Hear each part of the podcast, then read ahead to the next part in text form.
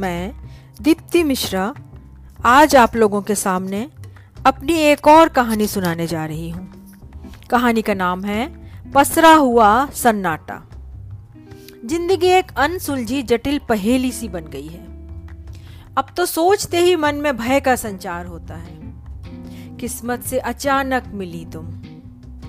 सपने देखने का ना समय मिला, ना अवसर। न प्यार हुआ न सुनहरे भविष्य की कोई पूर्व निर्धारित योजना बनी। और जब तक साथ रहते रहते प्यार हुआ, सपनों की जगह थकान और खर्राटे भरी नींद ने ले ली। जीवन सिमट सा गया तुम्हारे आसपास।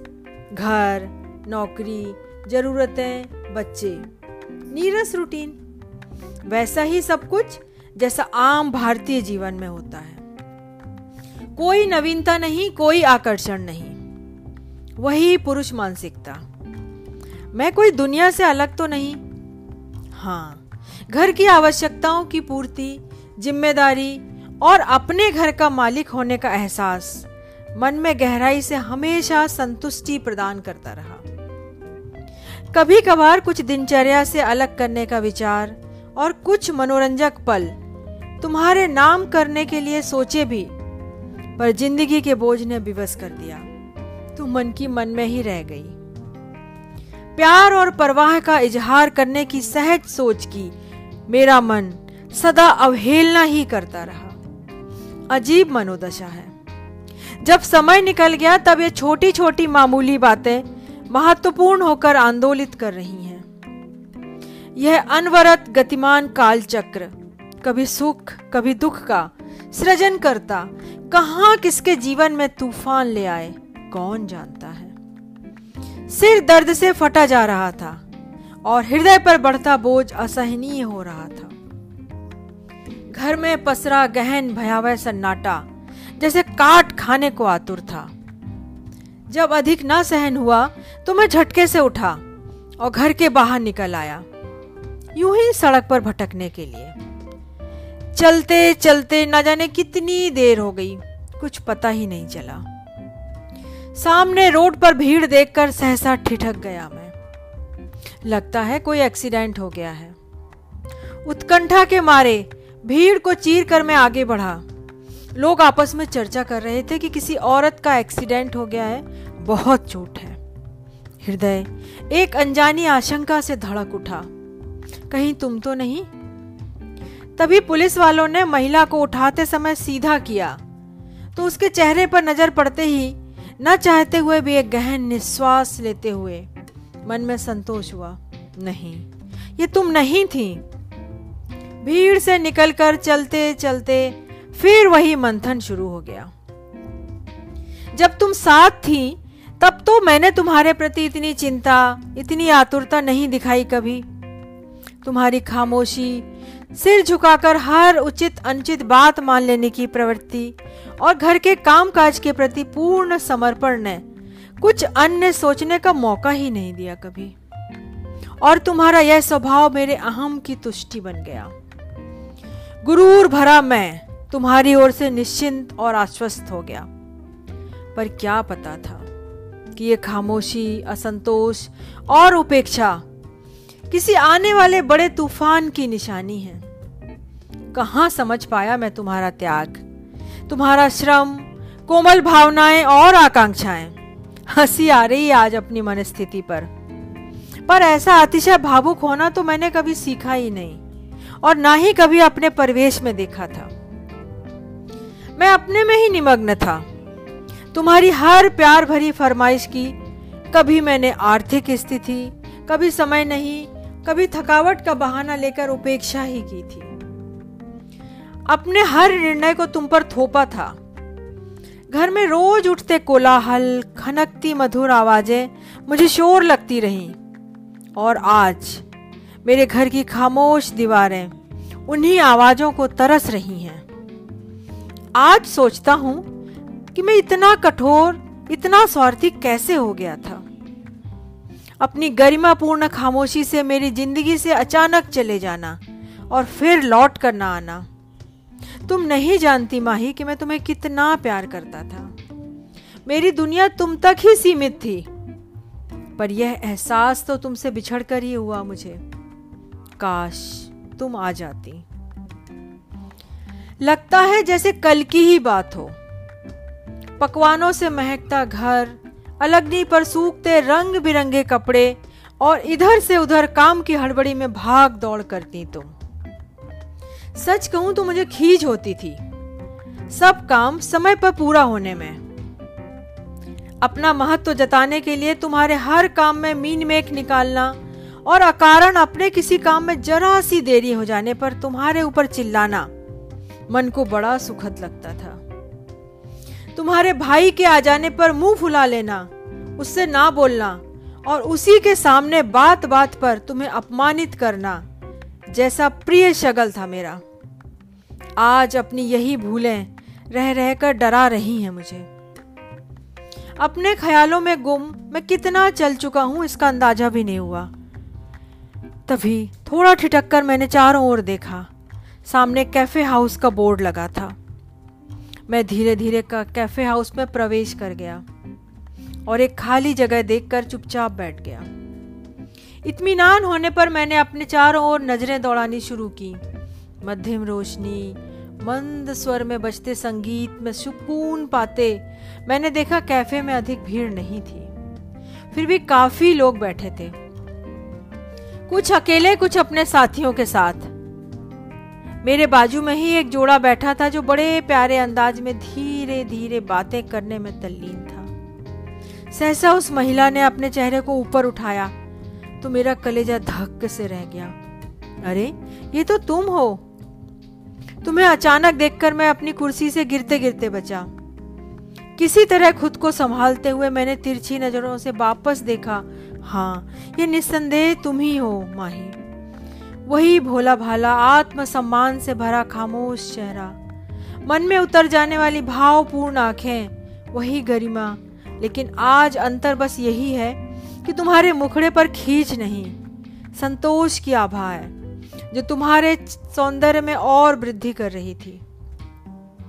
अपनी पत्नी के साथ जुड़ा भूतपूर्व शब्द मेरे हृदय में भारी हथौड़े की तरह लग रहा था। अपनी सारी ताकत समेट किसी तरह अपने सुन्न पड़े कमज़ोर पैरों पर लड़खड़ाते हुए मैंने खड़े होने की चेष्टा की और एक हसरत भरी नज़र तुम पर डाली। तुम जो अपने नए साथी के साथ खुश और संतुष्ट हो, तुम्हें अंतिम बार देखने का लोभ समरण नहीं कर पाऊँगा। माफ़ कर देना मुझे।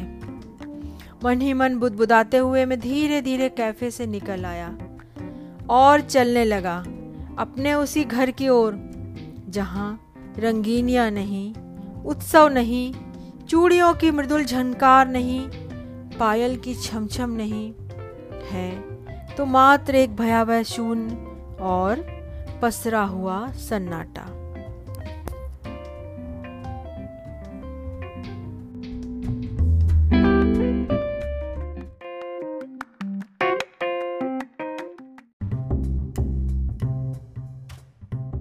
मैं दीप्ति मिश्रा, आज आप लोगों के सामने अपनी एक और कहानी सुनाने जा रही हूँ। कहानी का नाम है, पसरा हुआ सन्नाटा। ज़िंदगी एक अनसुलझी, जटिल, पहेली सी बन गई है। अब तो सोचते ही मन में भय का संचार होता है। किस्मत से अचानक मिली तुम। सपने देखने का ना समय मिला, ना अवसर। न प्यार हुआ न सुनहरे भविष्य की कोई पूर्व निर्धारित योजना बनी।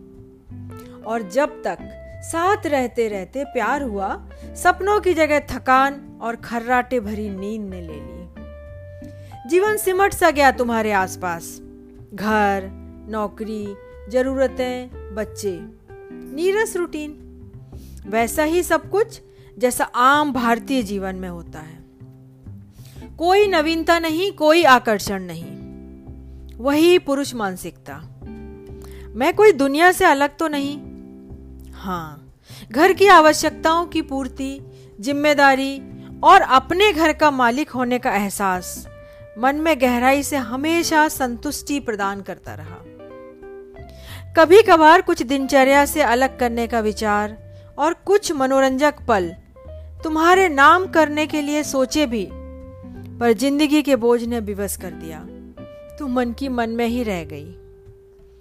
प्यार और परवाह का इजहार करने की सहज सोच की मेरा मन सदा अवहेलना ही करता रहा। अजीब मनोदशा है। जब समय निकल गया, तब ये छोटी छोटी मामूली बातें महत्वपूर्ण होकर आंदोलित कर रही हैं। यह अनवरत गतिमान काल चक्र कभी सुख, कभी दुख का सृजन करता कहाँ किसके जीवन में तूफ़ान ले आए कौन जानता है?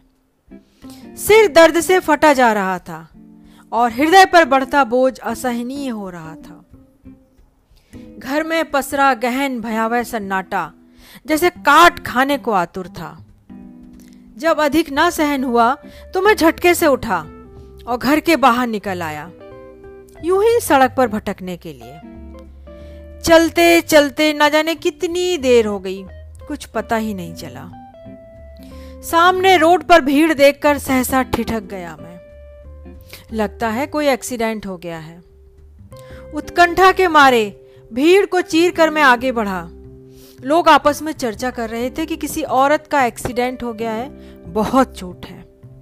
हृदय, एक अनजानी आशंका से धड़क उठा। कहीं तुम तो नहीं? तभी पुलिस वालों ने महिला को उठाते समय सीधा किया। तो उसके चेहरे पर नज़र पड़ते ही न चाहते हुए भी एक गहन निश्वास लेते हुए मन में संतोष हुआ, नहीं, ये तुम नहीं थी।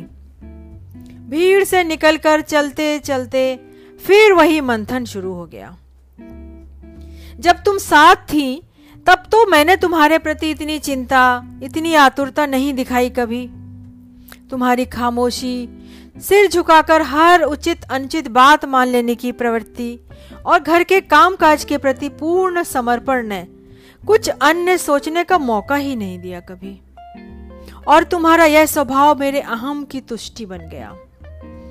गुरूर भरा मैं तुम्हारी ओर से निश्चिंत और आश्वस्त हो गया। पर क्या पता था कि ये खामोशी, असंतोष और उपेक्षा किसी आने वाले बड़े तूफ़ान की निशानी है। कहा समझ पाया मैं तुम्हारा त्याग? तुम्हारा श्रम, कोमल भावनाएँ और आकांक्षाएँ। हँसी आ रही है आज अपनी मनस्थिति पर। पर ऐसा अतिशय भावुक होना तो मैंने कभी सीखा ही नहीं, और ना ही कभी अपने परिवेश में देखा था। मैं अपने में ही निमग्न था। तुम्हारी हर प्यार भरी फरमाइश की, कभी मैंने आर्थिक स्थिति, कभी समय नहीं, कभी थकावट का बहाना लेकर उपेक्षा ही की थी। अपने हर निर्णय को तुम पर थोपा था। घर में रोज उठते कोलाहल, खनकती मधुर आवाज़ें मुझे शोर लगती रहीं। और आज मेरे घर की खामोश दीवारें उन्हीं आवाजों को तरस रही हैं। आज सोचता हूँ कि मैं इतना कठोर, इतना स्वार्थी कैसे हो गया था। अपनी गरिमापूर्ण खामोशी से मेरी ज़िंदगी से अचानक चले जाना और फिर लौट कर ना आना। तुम नहीं जानती माही कि मैं तुम्हें कितना प्यार करता था। मेरी दुनिया तुम तक ही सीमित थी, पर यह एहसास तो तुमसे बिछड़ कर ही हुआ मुझे। काश तुम आ जाती। लगता है जैसे कल की ही बात हो। पकवानों से महकता घर, अलगनी पर सूखते रंग बिरंगे कपड़े, और इधर से उधर काम की हड़बड़ी में भाग दौड़ करती तुम। सच कहूँ तो मुझे खींच होती थी। सब काम समय पर पूरा होने में। अपना महत्व जताने के लिए तुम्हारे हर काम में मीन मेक निकालना और अकारण अपने किसी काम में जरा सी देरी हो जाने पर तुम्हारे ऊपर चिल्लाना मन को बड़ा सुखद लगता था। तुम्हारे भाई के आ जाने पर मुँह फुला लेना, उससे ना बोलना और उसी के सामने बात बात पर तुम्हें अपमानित करना जैसा प्रिय शगल था मेरा। आज अपनी यही भूलें रह रहकर डरा रही हैं मुझे। अपने ख्यालों में गुम मैं कितना चल चुका हूँ इसका अंदाज़ा भी नहीं हुआ। तभी थोड़ा ठिठक कर मैंने चारों ओर देखा। सामने कैफ़े हाउस का बोर्ड लगा था।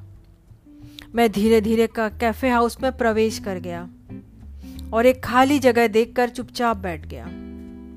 इत्मीनान होने पर मैंने अपने चारों ओर नज़रें दौड़ानी शुरू की। मध्यम रोशनी, मंद स्वर में बजते संगीत में सुकून पाते, मैंने देखा कैफ़े में अधिक भीड़ नहीं थी। फिर भी काफ़ी लोग बैठे थे। कुछ अकेले, कुछ अपने साथियों के साथ। मेरे बाजू में ही एक जोड़ा बैठा था जो बड़े प्यारे अंदाज में धीरे धीरे बातें करने में तल्लीन था। सहसा उस महिला ने अपने चेहरे को ऊपर उठाया।